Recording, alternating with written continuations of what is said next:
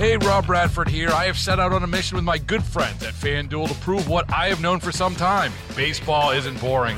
Now I have a daily podcast to prove it with some of the most notable people in the baseball world screaming baseball isn't boring from the mountaintops or at least agreeing to come on our show. Players, managers, GMs, and yes, even the commissioner of baseball, Rob Manfred. It has been a constant wave of baseball's most powerful voices. So join the revolution, subscribe, and soak in Baseball Isn't Boring. Listen on your Audacy app or wherever you get your podcast. You'll be glad you did. Miss something from the Todd Feinberg Show? Listen to the podcast on WTIC.com slash podcast.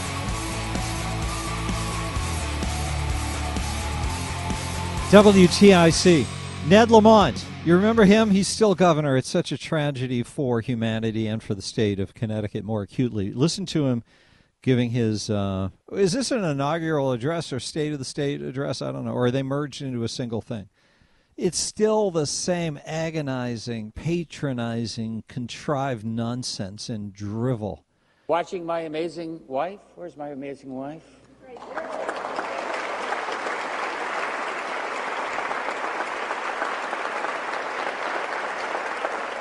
Watching my amazing wife um, invest in great entrepreneurs.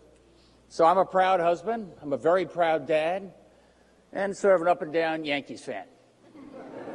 I, Does anyone think he cares about the Yankees and, and watches games with uh, any excitement?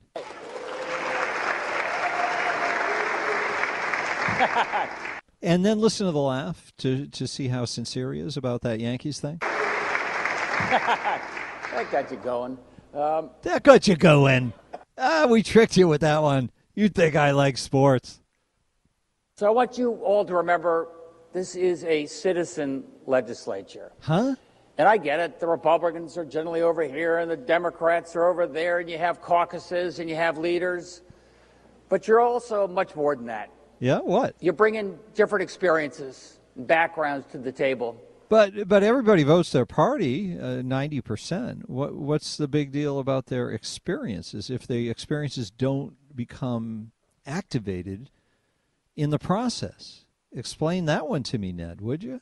What do we care if they have different experiences if they all fall into line? And we're all much better for it.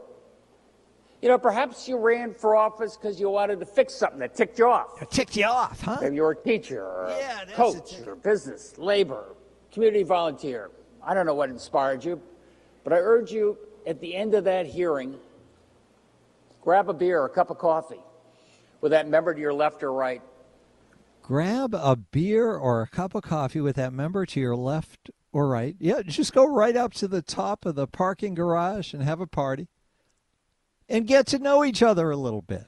So you can be all the more human and compassionate when you vote straight party line to dismantle the American system of government and infuse more more debt and more communism and socialism into our society. The drivel he reads. See what you have in common and listen for what you don't have in common. and then vote straight party line. 860-522-9842. Time for us to check in on your ride home. Mark Christopher in the BPS Lawyers Traffic Center. Hey, Mark. It's the Todd Feinberg Show, live from the NJ Diet Studios on WTIC News Talk 1080. WTIC. I, as, as you know from listening to me, I love markets. I think that really there is only one way of doing things in the world, and that is to have everything be market driven. And anything otherwise isn't really a system, it's a bastardization of the system by those who want to be able to steal more of the wealth. That's my take on it. And you hear it all the time, but I wanted to bring people in who have their um, well different ways of looking at markets from a positive point of view and uh, dr richard salsman joins us from the atlas society as in Ayn rand and um, he's a professor and a, and a businessman i guess and all kinds of good stuff so let's say good afternoon to professor salsman thanks for being here sir I'm glad to be here. Thanks for having me, Todd. so do you agree with me that markets are the only game in town Yes, but here's the thing: most people think that markets are great because they deliver the goods. You know, the long history of capitalism delivering prosperity. That's true. But the emphasis at the Atlas Society, certainly in the writings of Ayn Rand, was that it's also moral. That is much more, as you know, Todd, that is much more controversial. People will might say, well, markets uh, do deliver the goods, but they're greedy and they're rife with self-interest and the profit motive, and so they're suspect on a moral grounds. So if you have the case that it's both practical and moral, that'd be a different combination. Well, you know, what's your defense? What, what do you say when they make that argument? Well, it, part of it is just an assumption of what is the good, and this is in ethics. This really comes from philosophies more than economics. And and for a long time, the view was you're moral if you serve others, not yourself.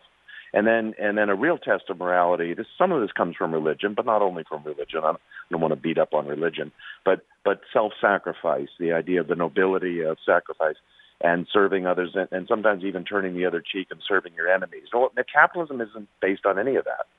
Capitalism is based on the pursuit of self-interest, you know, and the pursuit of happiness. I mean, we pursue our own happiness. Now, we indirectly benefit uh, others, you know, who we trade with, family members and things like that, but we're not doing it out of sacrifice. We're doing it out of mutual benefit to mutual advantage, and that's the wonderful thing about capitalism. So, so most of it is is like an underlying bias about what's considered moral. So if we if we more had the view that what's moral, truly moral, is advancing our lives in a, in a fresh and benevolent way and not hurting others, but but being bold about it and saying, no, I'm not going to sacrifice myself or you know live the ascetic life that some of the environmentalists want us to live. That that's really the case for capitalism. It's a moral case, but it's also a practical case. I don't argue the moral case, but I I don't and I you know I don't disagree with that Randian kind of view, but the thing is to me that m- the most moral thing about markets is that they allow the right things to to uh, move in the marketplace, and they allow the largest number of people to be properly served by a, an effective and well functioning economy. And there's so much morality in that. It seems like a simpler argument than getting into all that stuff about the virtue of selfishness and such. Except that the animosity toward capitalism is exactly at the moral level. And even when you see people who, like, you know, Marxists will sometimes say this, environmentalists, they'll say, we admit that capitalism produces the good, but that's not necessarily good. They'll say we're eating up the planet, or we're doing it at the expense of labor, or we're doing it at the expense of the third world. So uh, I think if you're, I think if you want a sustained argument for capitalism, you have, you do have to defend this underlying ethic. Now, the one you named is interesting, Todd. You said something like, well, the markets are good because they produce good things. That, that's questioned by a lot of anti-capitalists, right? They'll say we have too much abundance, we have too much convenience, the, you know, the tyranny of, of excess, and especially if there's in, unequal wealth, right? Uh, how do you defend the inequality of? I have no problem with unequal yeah. wealth. As a matter of fact, I think we I need I, we need more wealth inequality to have more I rich agree. people to defend us from big government. So big government is such an evil in Yeah, my mind right, that right. anything you want to hang around the neck of capitalists is nonsense. right. So why do you think people are anti-capitalist? Just because they repeat nonsense uh, that they Ah, hear, part one, and Yeah. part two, they're jealous of people who have a lot, and it's an easy uh, sentiment to trigger when you haven't trained minds to understand things at a finer level. So the the anti-capitalists have in this country destroyed education. And Yeah. because they run it as a socialist enterprise, and, They and do, that's put yeah. them at a big advantage for the uh, big Right. advantage for the brainwashing, right? Right. Totally agree with that. The I've often said that uh, it's well known that public ownership of the means of production fails, cr- you know, creates poverty. That's socialism. That's Marxism. But what about public ownership of the means of instruction, as you put it, the schools? We're destroying human capital because it's run by government. And you know, by the way, even parents who I under, totally understand go to school board meetings and complain. They, they the bigger picture is those are school boards run by commissars in effect. So why do we even have them? I believe in a complete privatization of the education system, complete privatization, no government provision of something so delicate and important as to the influencing of our kids and their shaping of their minds. So I totally agree with you on that. That's the capitalist argument. We have a mixed system today, as you know. The fact that they even call them public schools, they're really government schools, and in no other area have we ever found that government provision of services is, is high quality or or affordable. Who And, would uh, ever the- sign up for having the government Yeah. deliver a service? You know, if the government Well, said it was going to develop a much better system, much Right. more efficient than, say, uh, Amazon, and for us to get our deliveries faster, are you kidding me? They, they wouldn't We- have a chance to get one package across the finish line first. Yeah. So you know, you mentioned rights. I mean, the right to educate your kid, the right to choose your own schools. Capitalism base is based on that too. But you have to admit, the Randian argument for this is our rights are in many ways egoistic. You know, you, what you're saying is, I have a right to my life, my freedom, my liberty, my choice, the pursuit of my happiness. And and people do really resist that because they think that sounds selfish. I'm not selfish. I'm doing this for the greater good. I'm for capitalism because it produces charity, or I'm for capitalism because it helps the greater good. Now, indirectly, it does do that, but it but it sounds like a defensive, you know, almost a kind of apologetic case for capitalism. And the and the Ayn Rand approach is be bold about it. Be bold in recognizing and shameless, really, in recognizing this is the uniquely American system. We've lost the American system. We're losing capitalism, but it's mostly because people are just trying to make others feel guilty for success, for happiness, for the pursuit of pleasures in life. But there's also a um, a feeling of guilt, uh, I think, Hmm. among some well-educated people Agreed. that that they've got too much, and there's Yeah. something there's an inequity. But if you look at across the board, how much better people do in America, how much uh, better quality of life is for the poor, for Right. example. Yeah. What exactly is there to argue with, other than the things that government has made a mess of? There isn't, and the, even the government provision of welfare. I mean, prior to the welfare state, say prior to the FDR New Deal years, there was enormous voluntary private charity. Uh, you know, we know well of the Carnegie Hall, for example, from Andrew Carnegie, the Carnegie Libraries, a whole bunch of things. Now, I wouldn't say that's the primary justification for capitalism, but it, you could see why someone who makes a fortune feels very benevolent toward the system and feels the need to, you know, engage in philanthropy. Uh, when government takes that over, it's a complete mess. It makes people completely dependent on the government, uh, and the government kind of wants that because it can go to the uh, electorate every four years and say, "You need me." All the scare tactics over Social Security all these years. Yes, I think I think the entire welfare state is, is, actually a moral abomination. But in practical terms, it definitely ruins people's lives. That's for sure. I think. Uh, by the way, the, I was on Wall Street for many years, and I noticed that successful people often felt guilty. I felt the same thing in academia as a professor, and I think part of it is they don't quite understand what success requires, and they feel a lot of it is is luck, or they're told that a lot of it is just sheer luck, and that they don't deserve anything. So that that idea that you have no control or no say in the results of your life, the authorship of your life, that is really not true. People do have free will. Yeah, uh, things are not always caused in the way you want. But yeah, I would even argue that luck is Yeah. a, a part of a, a skill set of success, and, and that there are ways to position yourself to catch the wave and go out there and, and, and learn those as well. We're talking to Dr. Richard Salsman. Are you a visiting professor at Duke, or, or is that well, something no- in your past? The, the good news is I'm no longer visiting. I am there. so You're stuck. I, yeah, I, I've been teaching politics and economics at Duke now for about eight or nine years or so. Absolutely love it. Well, one of the seminars I teach to students is capitalism for and against. So I give a very balanced account that saying, well, what are the arguments for capitalism, and what are the arguments against, and on all levels, you know, the economic, the, the political, the moral, even the issue of sustainability. Is capitalism a sustainable system, or is it doomed to failure for various reasons? So I, I love teaching the student. The students are mixed, as you can imagine. They're not all left wing, as the media. Oh, but they have to hear from people like you. There must be a lot of left wingism. Uh, there is, and as long as they get a balanced approach. I mean, the joke is, wait a minute, there's an argument for capitalism. Why are you giving a balanced? why are you giving a balanced account of capitalism? Well, it's this enormously amazing, successful, resilient system. Students need to know about it. Uh, you know, the good and the bad of it. So uh, that's what I try to teach. It's a victim of its own success, perhaps. Maybe, but uh, that does sound a little weird, right? Like, why would people hate success? Just as they seem to envy and, and feel jealous over successful people, why should there be any resentment over a successful system? I mean, I, I often refer to capitalism as the optimal habitat for humanity, so I'm kind of grabbing the words of the environmentalists, but but it truly is that. You cannot find any other social system that has been so good to humans: longevity of life, health, happiness, wealth, and so it's kind of odd that humans would be against that system. You you you know, it's it's like fish being against water. Wait a minute, why would you be against water? This is necessary for your flourishing and success. Uh, let's learn about this system and come to love it. But if you look at what affluence does, and, and capitalism is great at bringing economic success to more people and lifting everybody up. And the American system has been brilliant in that way, not just for Americans, but for people all over the world. So if you look at what affluence has done to Americans, how puffy and undefined and confused we've become as we sit watching Netflix cursing the door that the pizza delivery hasn't come yet. there, there's kind of a. Yeah you know, yeah. there's a problem there. That's the real problem I see with capitalism. Everyone's life gets so good that how can we protect capitalism? That that is one of the arguments that uh, is sometimes hard to refute because the first part of what you describe is absolutely true. It it delivers convenience, it delivers abundance, and some people would say it delivers softness and laziness. And if so, that doesn't sound like the capitalist ethic either.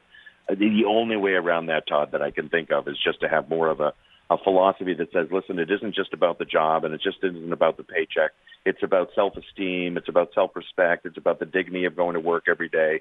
And, and by the way, it doesn't have to be money. I mean, people in the arts, in engineering, in medicine, uh, you know, capitalism is the system of freedom. And so you're free to develop your talents in all sorts of different ways. But certainly sloth and parasitism on others, uh, purposefulness, purposelessness in life, those aren't, those aren't really moral uh, pursuits. So uh, if capitalism is thought of more as a moral system, I don't think you'd have that kind of uh, laziness and, and sloth.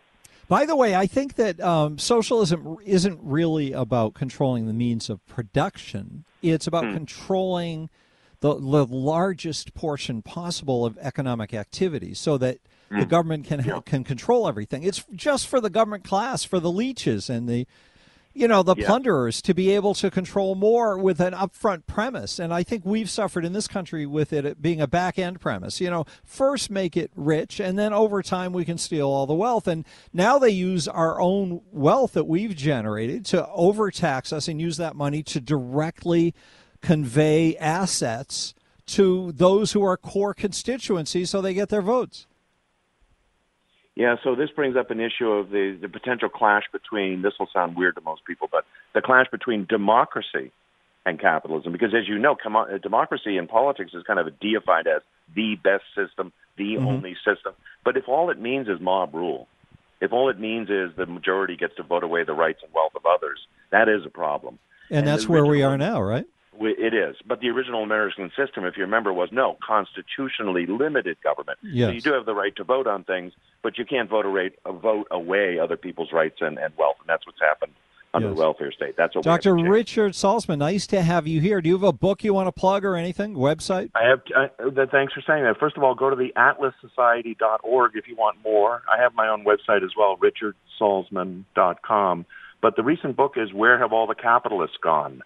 So you can go to Amazon. I have a page on Amazon with five of my books. Did you co-write that with is, Pete Seeger? Uh, no, no. and the other one, by the way, a recent one, a shorter one, Pocket Guide to Capitalism. People get a kick out of that one too. I like it. Good stuff, Dr. Richard Salsman. What's the website Thanks, again? Todd. The website for me is Richard Salsman, S A L S M A N dot com. That's where all my stuff is. Great to have you here. Let's do it again. Thanks, Thanks Todd. Enjoy it. Yeah, he's from the Atlas Society.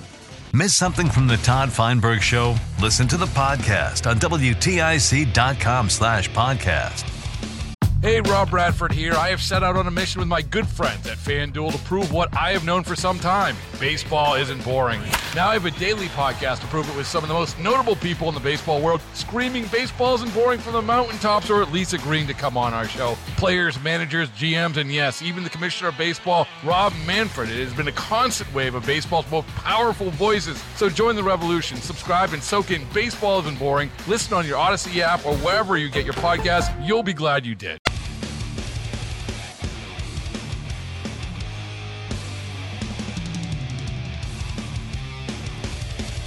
Yep, WTIC. Ned Lamont, governor again. Hard to believe another four years. Looks like a very small period of time when it's over. When it's just starting out, it feels enormous. He talks such nonsense. We have four new legislators who were not born in the United States of America. Listen to how happy that makes him. Listen. Born in the United States of America. He's so excited. Senator MD Rahman from Bangladesh. Where's MD? There you are, an amazing entrepreneur. Has he invested a lot, Ned, in Bangladesh? Why is he so excited? Is this one of Annie's entrepreneurs? Joe Hoxha from Albania. There you are. Joe Hoxha, Republican. Hey, Joe, tell uh, Dua Lipa how cool Connecticut is, will you? Hector Arzeno from Argentina. How cool Connecticut is. How cool is it? It's pretty cool, it's true. Hector Arzeno from Argentina. Don't cry for me. Rachel Khanna from France.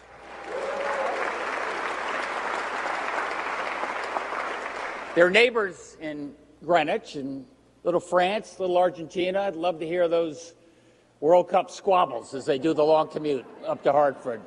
Oh, my Lord. There is not a sincere thought that passes through his brain down to his lips.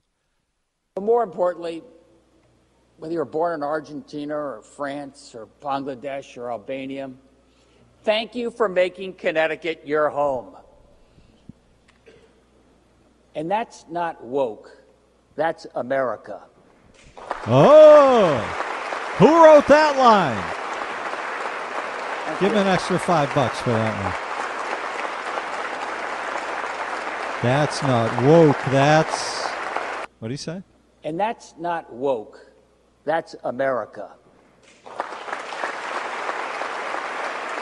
Well, that's a good thing. People from other countries getting involved in public life because I, I think they will. People from other countries, I believe, will be, on average, more loyal to the American system. It, it, I think people who've migrated here, it's more acutely apparent of America's greatness, not something to be destroyed the way the Democrats are doing, but something to be honored.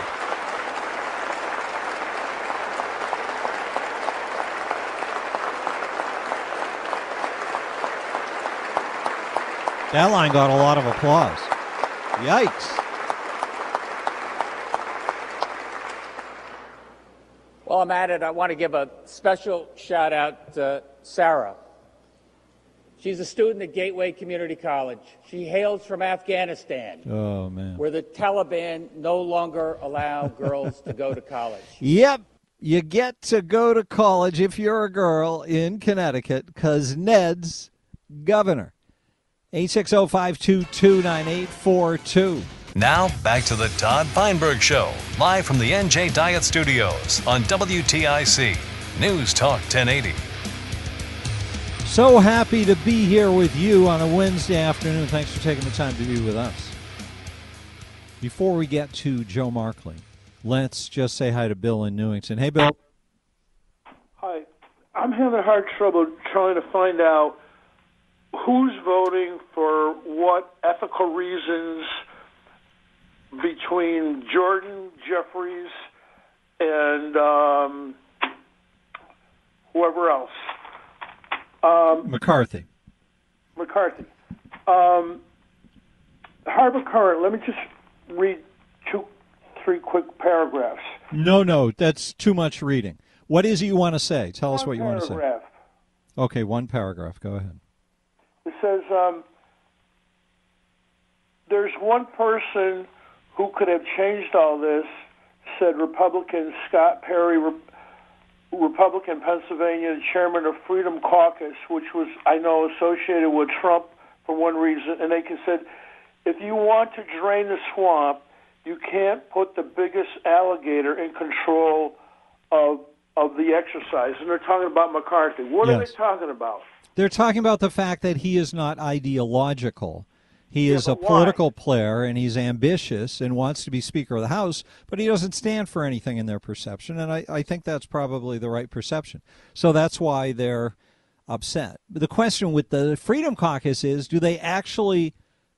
Are they actually trying to propel an ideology, or are they just trying to be people who um, buck the power structure because they know voters find that exciting? And, and that's my concern about them. Thank you for the call, Bill. Joe Markley is here. Kind of a good lead in to you, Joe. Yeah, it's just what I was wanting to uh, talk about, Todd, because I think I know how this is going to play out. And okay, I'm tell us. To stick my neck out. Okay. Do you have a little background music for the séance or whatever we're doing here? or or a uh, a drum roll, but yes. it's, it's going to be a long drum roll, so let's skip that. Hey, you know, the interesting thing, the comment you just made is also a, a, a, good lead-in, which is. Um, what's the Freedom Caucus all about? Are they really wanting to drive things in an ideological direction, or do they just want to make a change for the sake of change? And I think the answer may be both of those things. In other words, to drive something in an ideological direction requires a certain disruption, and I and I think that um, I think they're unlikely to um, to back down. And you know, they got they they got very little incentive to back down at this point. I remember the scene in uh, uh, um, Pulp Fiction where a, a guy comes out of the bathroom and shoots at Samuel L. Jackson and John Travolta and empties his pistol and all, every shot misses, mm-hmm. and then he's standing there. That would be their position. They say, "Hey, we voted against you. We voted against you. We voted against you. Now we want to come back in." There would be nothing there for them and they'd have to go back to their people. These are guys that, before the election, out in their district, guys and gals, said, "I'm not voting for McCarthy again because he's a part of the problem. He, he's he's been too acquiescent with the Democrats. I'm not going to do it." How do you go back to your people and do it? So I think that the chances, I think there's just about zero chance that McCarthy gets back at this point. I think you need back 16 of the 20 people that have voted against him he's only going to lose votes. This is the problem. It's the problem with being the front runner is you start at a number, and then and then you go down from there. Then you go down because of the binary nature of this thing. It just uh, you, you if you don't have the support up front and pound it through, that would be everyone's preference. Then it's unlikely to happen. But let's go back to the Freedom Caucus thing, Joe. Yeah, what sure. what exactly is the Freedom Caucus's upside here in disrupting everything? Where is the payoff to them of potentially embarrassing the party and weakening it right off the bat as it enters a two year period that's going to be very difficult because there's such an even split between the two parties and the Republicans who are supposedly the majority party aren't don't have a majority inside the party that believe the same things. So that means they're not going to be able to vote for stuff. So what is the win if we look at this in 18 months? Are we likely to see that the Freedom Caucus has caused any more freedom to exist? I yes, I think so. And obviously, this is a worst case thing for the Republican Party as a whole. This is very bad news. And that includes the Freedom Caucus. It includes everybody. And nobody, I don't think any of them want to damage the Republican Party. But there's never a good time to be a disruptor. Somebody's always going to say to you, yeah, I understand you've got a problem, but this is the wrong moment. We can't do it now. And that's their problem. They, this is, for them, this is not the wrong moment. They've got the leverage. Well, I understand, and, but you're talking tactics, and I'm curious in what the end game is ideologically. They claim to be the ideological ones who don't like McCarthy because they can't trust him to pursue their values. But the, what I, I are think... their values, and to what extent are they actually pursuing values as opposed to the fact that there is a core constituency in the Republican Party that likes Donald Trump? and they want to have that constituency with them. Aren't they just making a play for those voters? I think the Freedom Caucus is not the Trump caucus. I think it really is the conservative caucus. There may be overlap, but I don't think it's the same thing. They existed before Trump and they'll exist after Trump. What they'll get if they win, Todd, and a win is denying McCarthy. What they get is a scalp. And the point of the scalp, I mean, partly, yes, for, to go back to their own districts and say, I told you I was going to get rid of McCarthy, and they did. That's that's will play for them. But it also will tell whoever becomes the next leader, you can't ignore us in the future. Um, we are willing to go to the wall on this stuff. And um, and and the next time that we say we can't go along with this deal, don't do it. Um, remember what happened to McCarthy because that's what he did to us. And in that sense, it's not that there's any particular ideological thing that will happen because of them doing it, but the, a future leader, whoever he is, and it could be just the same politics as McCarthy, is really going to have to say, I better make sure that I'm I, that I'm not making. I, I'm not uh, throwing the Freedom Caucus under the bus. Yeah, well, so. but that's good for the Freedom Caucus. I'm wondering what's good for Republicans because if Republicans are the only opposition party, which, as far as I can tell, they're the only ones who are there to fight the Democrats, if they're made weaker year after year by shenanigans like uh, the the candidates who were lousy, who were pushed into into holding their states' nominations or their districts' nominations in the last election uh, by getting the support of Donald Trump because he wanted to you know, he wanted to try to wrest control of the party into his hands. And now we've got the Freedom Caucus trying to wrest control of the party into their hands. Where what what if we go through another 2 years of destruction of electoral possibilities and Republicans become a more minor party over time?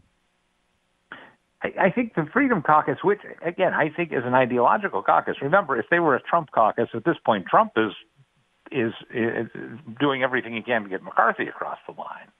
So if they were just listening to Trump, they'd be with McCarthy.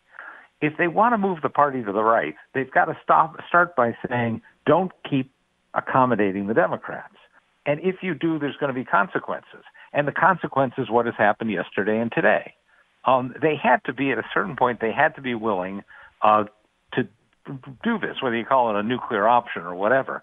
They had to be willing to go to the mat, go to the mattresses um, on this fight in order to make the point for future leadership. And I well, I hear that, and, and, if that's all it is, I'm fine. I'm just concerned that we're going to be stuck in a cycle of the Republican Party getting weaker by losing and there, this doesn't look good in the best of circumstances to have a six vote majority or five vote majority, whatever it is, in Congress. That gives you technical control so that everyone can say that Republicans run Congress, but you can't really run Congress with a five vote majority. So they're already going to look bad, Republicans, at the end of this two year cycle going into the next presidential election. And this stuff threatens to make it look even worse the alternative is, however, is this is the kind of Republican politics that you don't like either, which is refusing to stand up to the Democrats and being more concerned about placating the, the moderates in the party and the and and their opponents than listening to the real conservatives who are the are the people are the principled people within the party. Yeah, but and couldn't they that, make a list of things that they cared about and said, "Here are things we will oppose you on moving forward." And the uh, there are other things we will compromise on in order that we can survive as a party. I believe that we're at the end of a process in which they tried to make clear what their um, what their bottom line was, and that they weren't heard because they didn't have to be heard. Mm-hmm. This is so the now they're being they have to be heard. So now they're being hardliners in order to make sure they are respected when they have the moment to do it. And I think that, so. I think what's going to happen is you've got you've got the Freedom Caucus on one side that I don't think is going to move. You got the Democrats who, um, I mean, there's some talk about oh maybe the Democrats could make a deal and get something out of it. The Democrats are going to sit and watch this play out, and, and they love it, right? And I mean, you're you're right. It's hurting the Republican Party, but at a certain point, that that's a that's a purging of the system that might be necessary to to to strengthen the party. But the Democrats and I, I totally hear that. I just fear it could be a ten or twenty year process uh, as opposed to ten or twenty months. No, oh, yes. Who knows how long it's going to be? But if you're trying to do it, you'd say, I don't know how long this is going to take, but I want to start it now while I have the chance to start it. Mm-hmm. The Democrats, I don't think there's any chance the Democrats are going to um, either as a group or in some kind of a few of them breaking ranks do anything to help out the Republican situation. I don't think they're going to break ranks. They no, why would they? He's a popular man. They'd be crazy. Yeah, why would they? So the only thing that can happen, I think, is that McCarthy and his group. Now, McCarthy, any everyone in politics can say, you know, you see this all the time in presidential politics. People that are losing in primaries saying, "I'm in it till the end. I'm going to the convention."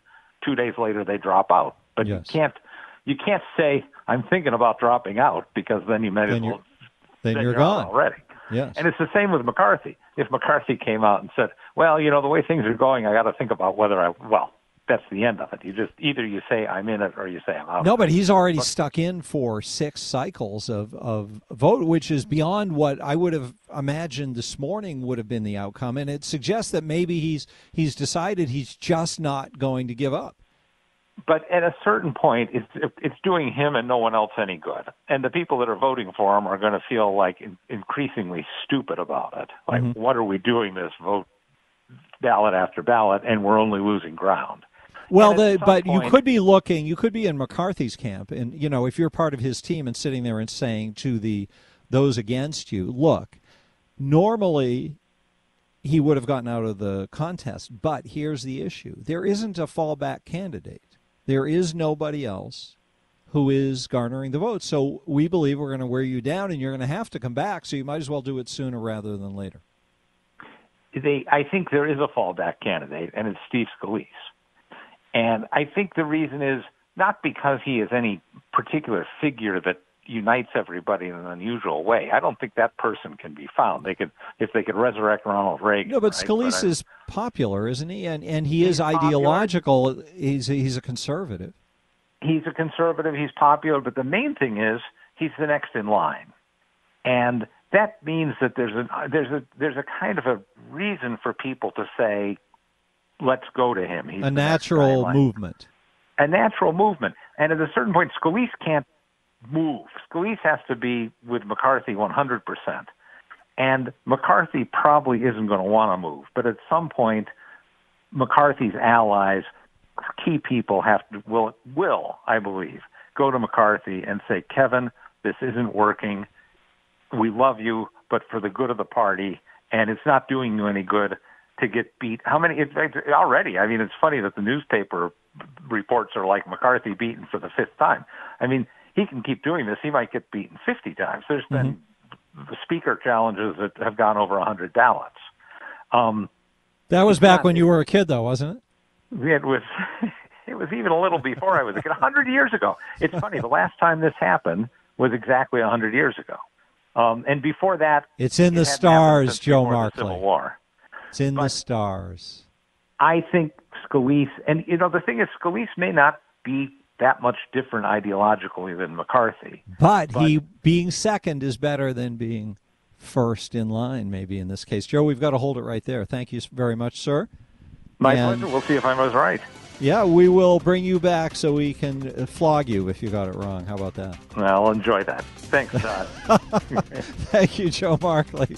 860-522-9842. We've got rants coming up, phone calls coming up. Hey, Rob Bradford here. I have set out on a mission with my good friends at FanDuel to prove what I have known for some time baseball isn't boring. Now I have a daily podcast to prove it with some of the most notable people in the baseball world, screaming baseball isn't boring from the mountaintops or at least agreeing to come on our show. Players, managers, GMs, and yes, even the commissioner of baseball, Rob Manfred. It has been a constant wave of baseball's most powerful voices. So join the revolution, subscribe, and soak in Baseball Isn't Boring. Listen on your Audacy app or wherever you get your podcast. You'll be glad you did.